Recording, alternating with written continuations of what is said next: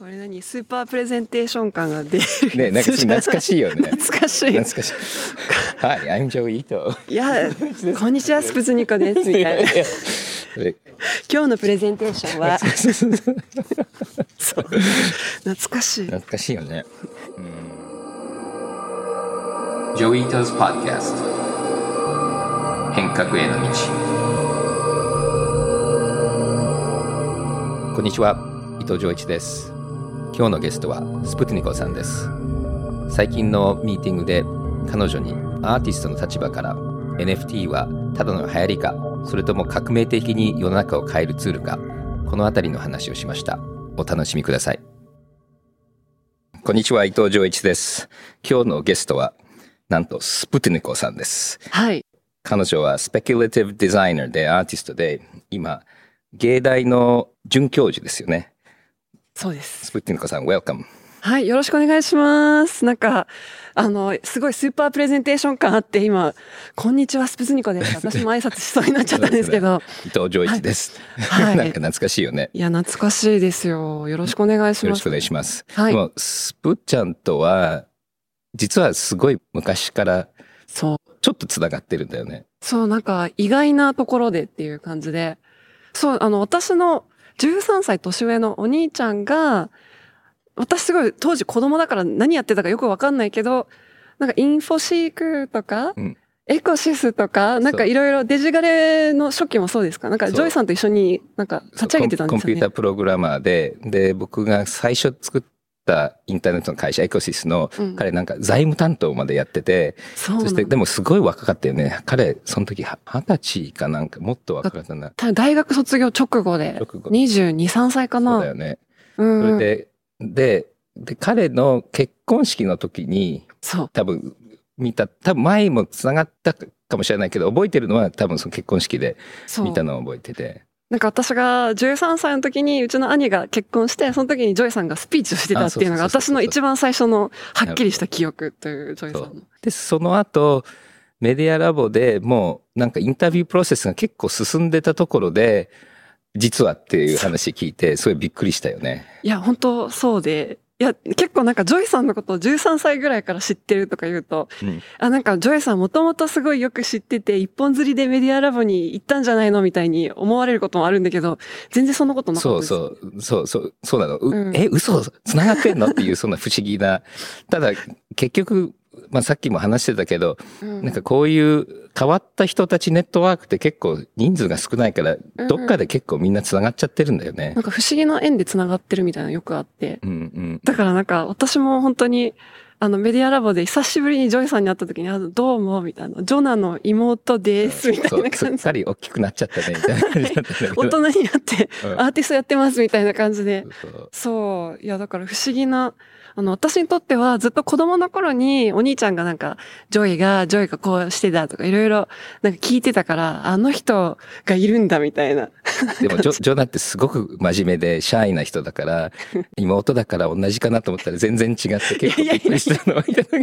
ま、真面目ですよ。真はい、真面面目です目。いや、シーは真面目だよね。ま、真面目ですよ。とっても。はい。シャイかわかん。シャイな時もある、ありますよ。はい。で、で、今、芸大で何をしてるの、あ、えっと、芸大のデザイン科で、うん准教授やっていて、で、まあそこで、あの、まあ学生たちを教えつつ、あとまあ研究室でいろんなプロジェクトやりつつ、うんミッドタウンのデザインサイトで、Future Insights っていう展覧会があって、そこでうちの研究室も新作を出すので、いろいろやってます。その、スペキュラティブデザイン中心に、うんうん、いろんな制作してる。なるほど。メディアラボのインタビューの時にうんうんう、んスプちゃん確か、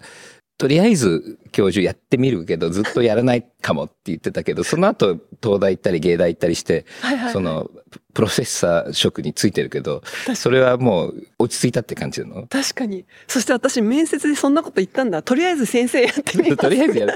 だからなんか、アメリカだったらテニューって言って、はいはいはい7年間経って残ったら永久に入れるんだけども、全く興味がないとか言ってて、あの、すごいみんなびっくりしてて、結構その教授会で議論になったのが、そんなに教授、はいあんまりやりたくない人入れてもいいのかな、みたいな話がなって、で、そのニ、ニコラスが、だからいいんじゃない？って言ってね、あの、言ってたの覚えてるよね。マジか。いや、当時はだってアーティストとして活動していくと思ってたのに、うん。やっぱ突然、それこそ、あの、ニコラスと話してた時に、先生やってみるの興味ないみたいなね、話があって、え、私？先生？みたいな感じだったから、で、まあ、それでいざやってみて、まあ、今もね、准教授続けてるけど、やっぱり分かってくる良さ、アカデミアの良さはあるなとうん思ってて、うんなんかすごい実験的なことをやりたいなっていう人にはすごくいい環境。うんうん。やっぱり学生たちも若くていろんなことやりたいっていう子たちいっぱいいるから、なんかこう、いろんなアイディアを試すための土壌としてはうんいいなっていう。なんかすべてそういうビジネスの世界だと、アカデミアだからこその面白さがあるな。あと議論とかもちゃんとじっくりできる長。谷川愛さんみたいに立派な教え子も出てくるしね。そうそうそう、あの、ね、長谷川愛ちゃんも今、アーティストとして、ね、メディアラボでね、研究室行ったけど、やっぱり自分の学生とか、なんか指導した人がどんどん活躍するのを見るのは面白いし、うん。は、やっぱりダイバーシティのとこからも、やっぱり女性のなんかあんまり芸大には、そうそうそう。いや、あの、芸大のデザイン科は、あの、10人教授がいて、で、デザイン科の歴史の中で私が初めての女性だったっていう、女性の教授で、しかもそれ2019年で初の女性ってうんびっくりしちゃって、しかもデザインって学生たちが6割、7割女の子なんですよ、うん芸大って。だからなのに先生たちみんな男の人でうん。だからそういう意味で、特に日本は教授、東京大学にもちょっといたけど、教授男の人ばっかりだから、アカデミアにもっと多様な視点入れなきゃいけないなっていう意味で、でも最初って大変だってよく聞くんだけど、うちの母親もなんかあの NHK の300の子会社の唯一の女性社長で結構大変だって、あと女性でどうのこうのって、お前は女性じゃなくて宇宙人だとか言われたり、なんかあんまり真面目に聞いてもらえなかった時も結構あったとか言ったけど、そういうのは、まあ、ポッドキャスト言えないのかもしれないけど、苦労したりする？えっとね、いやでも逆に宇宙人的な立ち位置で、うんあのまあ、そもそも宇宙人フィールしてる時はあるからね若干。スプートニクという名前からして宇宙人的な。え、結構ね、そんな、意外とちゃんと声は聞いてもらえるんだけれど、私が思うのが、私一人で満足してほしくないなと思ってて、うん。女性一人いるから OK じゃなくて、なぜならその学生たちで結構やっぱりジェンダーとかフェミニズムに関心を持って作品作りたいっていう女の子の学生もかなりいるんだけど、これまであの、おじさんにしか、おじさん先生しかいなくてうん、相談相手が、女性のアーティストデザイナーの相談相手がいなかったって、うん良くないよね。もちろん男性に相談してもいいけど、っていうのは思うし、あとは、ちょっと変わり者っていうのは、いいこともあれば、なんか、なんだあいつみたいなこともありますよう。んうんあと誤解されやすかったりね。あんなのなんか、チャラチャラしてるんだろうって言われやすいですよ。あなので、それは感じるけど、まあ、だからそういう意味で私も若手の女性、例えばあのアーティストの草野恵美ちゃんとか、うん今芸大で一緒に教えてるんだけど、うんうんなんかそういう、あ、この人すごい面白い考えししてるなって人をうん意欲的に取り込んで、まあ日本の、まあ今いるアカデミアの環境に注入しようっていうのは心がけてるかも。うん。僕もすごく昔、チャラチャラしてるって言われて真面目にまあ撮ってもらえなか DJ った。とかやって ちょっと Welcome to the club って感じそうんなだけど。だね。でもまあだんだん年取ってくるとね、うんうんうん。あんまりチャラチャラに見えなくなってくるんじゃないかなっていう感じもするんだけども。確かに確かに。なんかあの人、そうだね、みたいな。本気でやってるんだって分かってもらい始める。まあでも根が真面目だから、うん。そうです。で今、さっきもちょっと出たけど、そのエグゼビットとかうんう、んなんかアート作ってるんだよね。あどんなものやってるの？例えば、えっ、と、11月の27日に香港でオープンする新作があって、それは、えっと、前、運命の赤い糸を吐く蚕っていうのを遺伝子組み換えで作った、あの、メディアラボでも発表した ものがあるんだけど、そのシルクを使って、ファブリックを作って、建築家とコラボして、そのファブリックで大きい、あの、インスタレーションを、もう巨大20メートル、すごい大きいインスタレーションを香港で作ってて、しかも今コロナで行けないから全部オンラインで やって。あとは、それこそあのさっき言った Future Insight っていうデザインサイトで、うちの研究室の学生、岩戸恵美ちゃんっていう女の子が Happy Virus 幸せになるウイルスっていうのをデザインしたので、それを展示します。あの、ハッピーバイラスとかそういうのっはいて、どうやって展示するの？あ、えっ、とね、このハッピーバイラス自体は、彼女もともと芸大来る前は、東大の小沢研究室っていうところで、オプトジェネティクスみたいな、ね、エッド・ボイデンがやってたような研究関わってて、で、彼女作ったのはその脳に感染する、ニューロンに感染するウイルスで、で、セロトニンの受容体を増やして、うん。まあ、セロトニンがもっとこう、感じられるから、ハッピーになるっていう、これは本当に speculative design だから、うん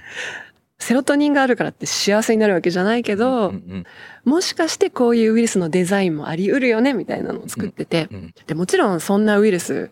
リアルで展示はちょっと展示会場で難しいから、うん彼女今映像を作ってて、このハッピーバイラスをテーマにした。なるほど。だから映像を展示します。うん。そしてこの間、オークションで NFT を、はいはいはい。た確かオークション出してたよね。出しました。話ちょっとしあ聞きます？もちろん、もちろんです。そう、あの、10月の30日に SBI っていう、まあ、オークションハウスが日本で初めての NFT オークションっていうのをやって、うんで、私もこう参加しませんかっていうことで声がかかってですね。で、ちょっとムーンウォークマシンっていう作品をあの NFT 貸して、データ、バーチャルなものとリアルなもの両方売ったんだけど、そしたらあの、その NFT のオークションの最高額の839万円で落札されて、はい。なる NFT デビューっていうか、私もまだ NFT 初心者だから勉強中なんだけど、うんしましたね。うんで、それ向こうから入ってくれってそうそうそう。なんかその SBI と、あとスタートバーンが関わってて、で、私はそのスタートバーンの代表の C さん。を結構よく知ってたから、うんうんスプちゃんやらない？みたいな。スプちゃん絶対 NFT 向きだよ。みたいな 話があって。そ。れどういうのって、NFT、どう、まあでも多分私自身やっぱテクノロジー好きで、もともとプログラマーだし、テック好きで、アートも分かって、NFT 絶対面白いからってなって、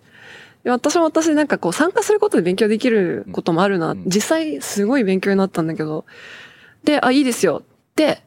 あの、出品する作品もなんか、今回 NFT だからこそ、いくつか実はデータを、あの、作ってて、うんうん。あんまりなんかその日経新聞のニュースとかにはそのデータのこと書いてないんだけど、うん。あの、準備して参加して。うんうん。そうそう、あの、今回、実はオークションに出すときに、月面ローバー、あの、ムーンウォークマシーンっていう作品だから月面ローバーがあるんだけど、そのリアルの作品を 3D プリントできるためのデータも NFT にしてて、あとその 3D モデルデータを使えば、まあ、メタバースとかで私の作品を置けるっていう、これがどこまで日経新聞とかのニュースで伝わってるかわかんないけど、まあ、そういう実験をしましたね。なるほど。うんまあ、このポッドキャストではポ 伝えてッドキャストで伝える。そう、実はあれメタバースに置けるんだよ。いや、僕もうん。パンフレットとメディアだけ見たらう、ん。書いてなかったから、うん何を売ったのかなと思ったら、そういうことだよね。それは、それはすごく大事。だから多分僕は、そのメタバースがだんだんできてきて、うん。そうするとなんかこれはメタバースができる前からうん。買った作品だよね、みたいな。だから僕も例えばメメールアドレスに ito.com ってあるんだけども、ウェブができる前に登録したアドレスで、で、ウェブができる前にみんななんでインターネット使ってたのも同じで、メタバースがないのになんでみんな NFT 買ってたのっていうの出てくると思うけれども、でもメタバースがちゃんとできてくると、今みたいにね、いや、実は開くと、この作品が自分の部屋に置けるっていうのができてくれるなんですよ。うん。だからこれ、私の作品落札してくれた人が、これを聞いてたら、メタバースに置けますよっていうのを知ってほしい。結構私あのオークションね、うん。NFT オークションなのに、ええあれ電話で入札してる人とかがいて、なんかインターネットと電話と会場でみんななんか入札してて、で、結構電話で競り合ってたから、うんうん。不思議だなみたいででもね、もう結構ね、NFT 業界でも、うんなんか、ある話で、突然ムーンキャッツとか上がってくる。あれ？そういえば何年か前買ったけど、あれ、ウォレットどこだっけ？みたいな感じでよくあるんで、多分おじいちゃんそういえばなんか落札してたけど、あれどこ行っちゃったっけね？みたいなって 絶対あるよね。絶対あるかも。なんかそう、そういえばみたいな。ムーンウォークマシンの 3D モデルどこかな？みたいな。うん。だから、うん大事、だから本当になんか買ったものも案外後で役に立ったりするから、なんかウォレットの鍵は絶対なくさないよね。いや、ウォレット問題は大きいですよ、うん絶対。私もちょっとヒヤヒヤしてますもん、実際。そう、今結構使いづらいからね。うん、うんかなり、じゃあこれからどんどん、なんか本当にやってみないとわかんないよね。本当にまだまだ勉強中で、うん。だからなんか、その、ね、この間オークション出して、で、まあ、恐る恐る出してるから、例えば私が22歳の時に、あの、撮ったビデオとか、なんか、すごいランダムなものを NFT 化して出してて、でも、なんかそういうノリで、ちょっと今、恐る恐る出してて、でも、本当になんかアーティストとして、あ、これ、世界変わるなっていうのはすごくあった。なんかう、ん。これはやばいって思ってて、今日もちょっとなんかそういう話もできたらなと思ってて、ジョイさんと。ああ。でも本当に兄貴のジョナと一緒に最初のホームページを作って、そこでバッファロードーターズの曲を売ったりはいはいしてたのを思い出して、でもね、面白いのは e ゴールドっていうデジタルキャッシュを使って音楽を買えるサイト作って、で、そこもオンラインでその音楽を届けてたのね。で、誰かがね、やっぱりワンクリックのあれで Amazon を訴えるっていうので、ええで、僕らのサイトが Amazon よりも早くうん。いろんなショッピングをやってたっていうのをまたエビデンスで出したりしてて、案外こう、ガキンチョがただ遊んでて、で、ブリンクタグやってみようかみたいな HTML のこの最初の頃と、結構この NFT で実験してるのが、実はそれがなんかすごい大きなマーケットになっちゃったりする可能性あるから、遊びながらうん。なんかどういうビジネスになるかとか、どういうトレンドになるかっていうのを考えていくとすごく面白いよね。いや、すごく面白くて。で、NFT ってやっぱりなんか、所有することとか価値とかをすごく激変するなっていう感覚があったのと、あと、やっぱりアーティストとして、現代美術の従来のギャラリーとかアートマーケットも一応知ってるんですよ。うん。うん私、バーゼル、スイスのバーゼルも行ったし、うん。香港のバーゼルにも行ってるし、コミュニティとか動き方も見てて思うんだけど、やっぱりなんか現代美術って、売り買いするとき、すごくクローズド、あの、排他的な文化もあるのと、あと、アーティストとコレクターの距離がうん、やっぱり中にいろいろね、ギャラリーとかキュレーターとか入るから、NFT ってアーティストとコレクターの距離がすごく近いから、本当にアーティストにとっては金銭的にポジティブ。うんうん あの、もうダイレクトに利益が入ってくるし、これ知らない人多いけど、現代美術ってアートギャラリーで作品を売ると、ギャラリーを通して売ると大体50%ぐらい取られるんですよまあそれはもう慣習として当たり前で、で、それなんで取るかっていうと、ギャラリーがちゃんとエディションが何個あるかとか、うん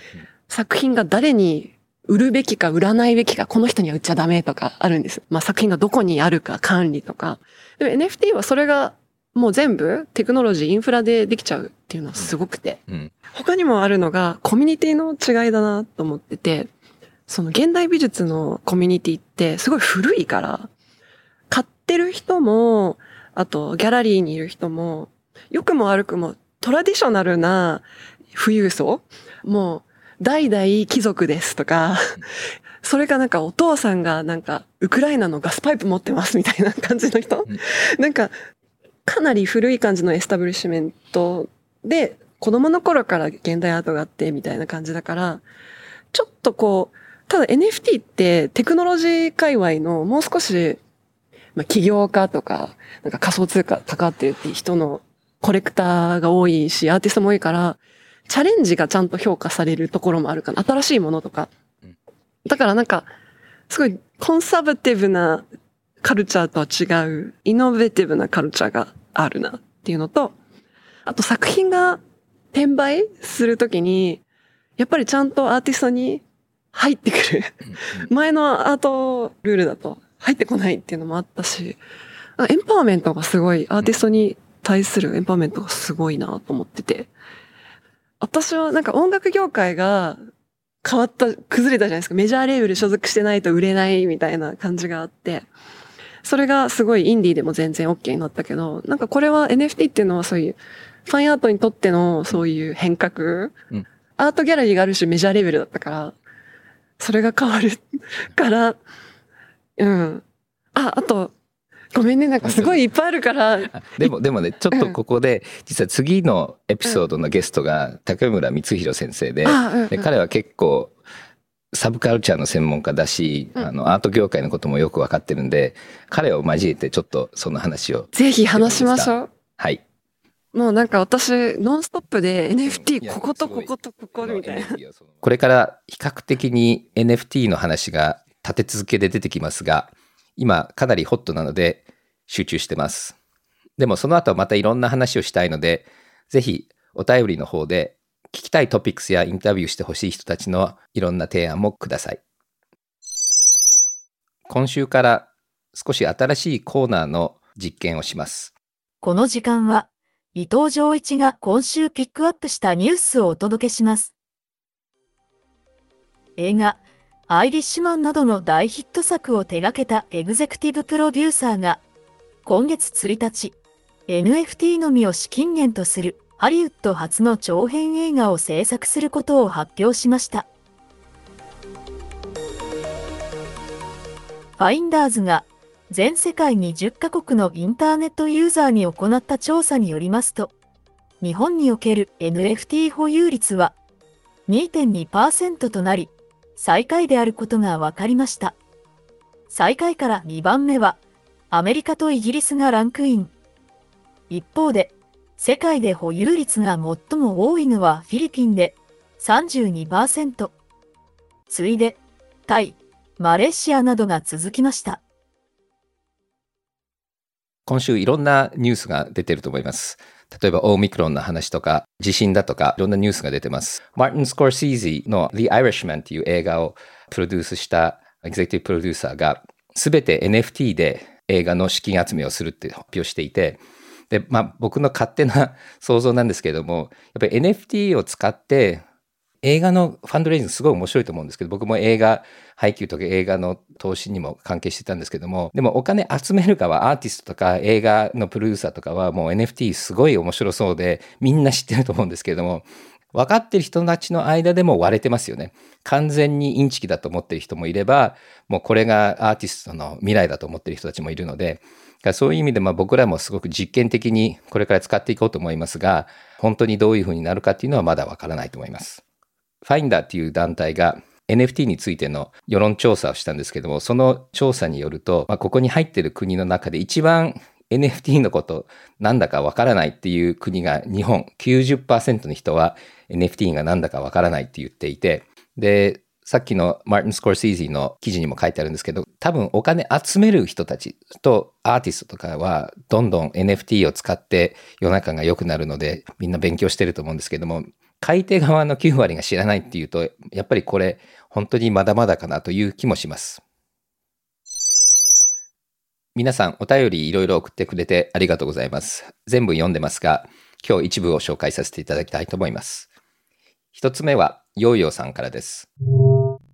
現在、本業とは別に、仲間と制作低減プラットフォームサービスを開発しています。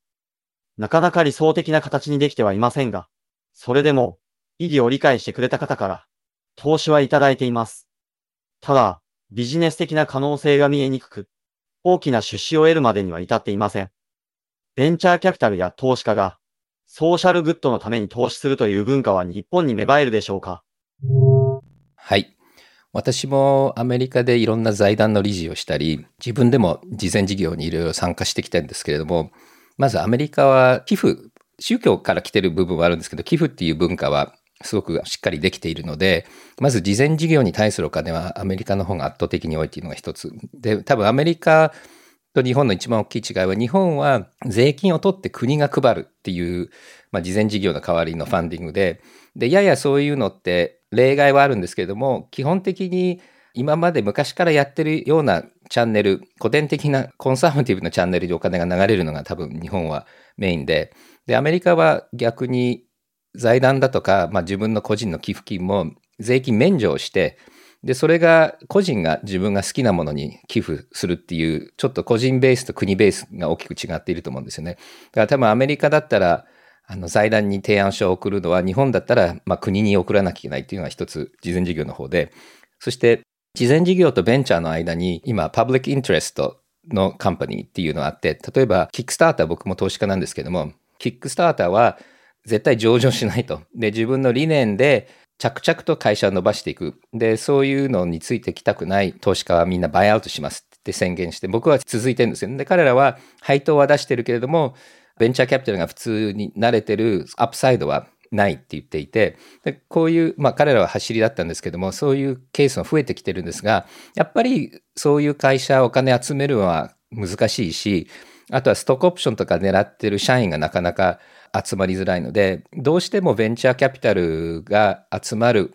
そして最終的に上場したり買収される会社の方が、お金も人も物も集まりやすくて、で、これは多分変わってくると思うんですけども、最近 ESG だとか、いろんなダイバーシティとかインクルージョンとか言って、そもそも営利目的の会社もだんだん理念が良くなっていくっていうのは一つの流れとしてあるんですが、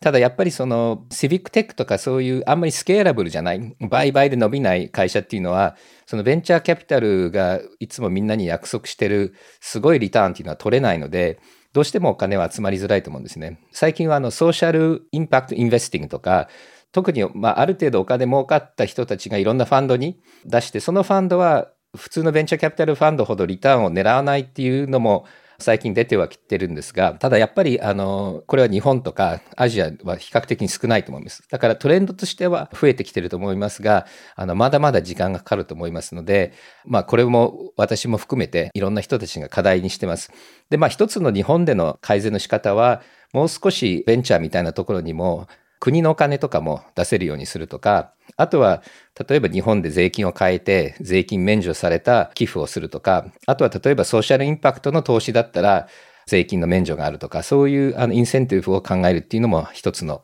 まあ、提案のタイプだと思います。次は YF さんです。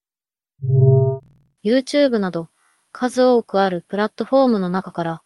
ポッドキャストを選択された理由は何だったのでしょうか？ポッドキャストはアメリカではめちゃくちゃ伸びていて、で私の友人のリード・ホフマンもかなり人気があるポッドキャストやってるんですけども、ポッドキャスト、YouTube とかビデオと違って、車の中だとか、立ってる時とか、いろんな聞ける場所がまたビデオと違うのと、あとなんか他のことしながらしやすいっていうのが一つなのと、あと日本ではまだそんなに伸びてないんで、最初から入るのが面白いんですよね。だから僕もブログがあんまりなかった頃にし始めたから楽しかったのと同じで、新しいメディアの誕生に参加するっていう意味ですごく面白いのが一つと、あとは、実は僕は日本語の読み書きは結構苦手で、喋るのは楽なので、ポッドキャストって比較的に日本語でブロギングするよりも僕に合ってるメディアでもあると思ってあの実験してます。そして最後のお便りは三浦さんです。オープン C で番組オリジナルの NFT を覗いてみました。ゲストのアカウントがわかるのはなんだか不思議な体験です。サンキュー NFT を所有している人が裏楽しくなりました。NFT を発行するのは先週からとのことですが、第3回目の放送まで遡って発行するのは難しいのでしょうか。運よく以前取り上げていただいたので少しあがいています。はい。三浦さんがこういう指摘をして気がつきました。っていうわけで、遡って Ethereum アドレスを送ってくれた人で、お便りを送ってくれた人にはみんな NFT を配りました。今までお便りを送ってくれた人で、ETH 私たちに送ってない人、ぜひアドレスができたら送ってください。そしたら NFT を送ります。ウォレットはアドレスを管理しているツールで、ウォレットの中身を見るために、NFT を見るためには OpenSea みたいなサイトに行って、ウォレットをシンクして自分のプロフィールを見ると、そのウォレットにつながっているあの NFT が見れます。それと自分の NFT を OpenSea で見ようとするときに、たまに表示されません。あの、Hidden っていうタブがあって、それを開かなきゃいけない時もあります。でこれなぜかというと、スパムのような NFT を勝手に送りつけてくる人もいるんですよね。そうすると自分のプロフィールにゴミみたいなものがあって、でそれをまた捨てるのにもお金がかかるから隠すっていう動きができてきて、でそういう意味で自分が買ってないものが勝手に送りつけられた場合に、スパムフィルターみたいにヒドゥンに入っていっちゃうっていうのが今の OpenSea の機能です。そして、Hidden のタブに行ったときに、NFT の左下のとこにポチポチポチってあの3つ点がありますけど、そこをクリックすると Unhide っていうのがあります。だから自分のメインのプロフィールで表示したければ Unhide してください。そしてここでもう一つ、すごい重要な指摘をしてもらってるんですけども、ブロックチェーンってなんかプライバシーがあるように錯覚してる人たちいると思うんですけども、全く逆で、ブロックチェーンで起きたことは消せないので、すべてみんなに見られてるっていうこともみんなに知ってもらう必要もあると思うんです。で、多分人によってはそのパブリックなアドレス、僕のはもう ENS っていうサービス使って joey.eth って入れると僕のアドレスも見れて、僕が今まで買ったもの、それと取引した人も全部見えるようになっているので、で自分のパブリックチェーンでは人に見られたくないもの、人に見られたくない関係はあの一切しちゃいけない。そして、アドレスでもいくらでも作れるんで、あのプライベートのことやりたいんだったらプライベートのアドレス作るとか、あとは例えばハードウェアのウォレットを使って普段動かさないものはそこに入れるとか、そういうことをちゃんとやる必要があると思います。それと自分のプライベートのアドレスをパブリックのアドレスとやり取りしちゃうとつながっちゃうので、あのそこはつなげないようにした方がいいと思います。そしてここで質問と関係ないんですけれども、あの皆さんに MetaMask を我々も紹介してたので、一つあのアドバイスなんですけれども、最近いろんなインチキなサイトとか、例えば Discord に行くと、インチキなあのボットとかが、ウォレットにコネクトしてくれって言ってくるんですけども、変なものコネクトして変なものサインすると NFT とかクリプトとか盗まれてしまうんで、信用できない、それか知らないとことは絶対ウォレットコネクトしない方がいいと思います。そしてもう一つ、これはあのアドバイスなんですけど、Twitter とかで MetaMask っていう言葉を書くと、すっごい scam のスパムがいっぱい来ちゃうので、あんまりソーシャルメディアで MetaMask とか OpenSea の話をそのまんまの言葉ではあの言わないで、例えばメタであるマスクって書く人とかいるんですけども、ちょっと今多分セキュリティが甘いところを随分今悪い人たちが間入ってきてるので、多分またセキュリティ良くなってくると思うんですけども、あの結構危険なので、あの皆さん気をつけてください。実はこのポッドキャストが表だとすると、裏ではやや秘密なゲームが行われております。このゲームを参加するためには、ブログでの書き込みとか、ポッドキャストの方でヒントを探してください。それでは今日はここまでです。聞いていただいてありがとうございます。また来週まで。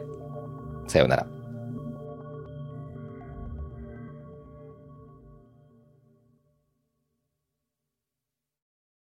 デジタルガレージは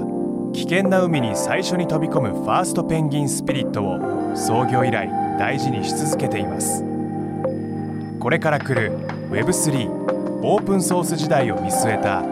テクノロジーで新たなビジネスを生み出す仲間を募集しています番組詳細欄にあるリンクよりぜひご覧ください Web3 is here. Join us. Join the first penguins. New Context Designer. Digital Garage.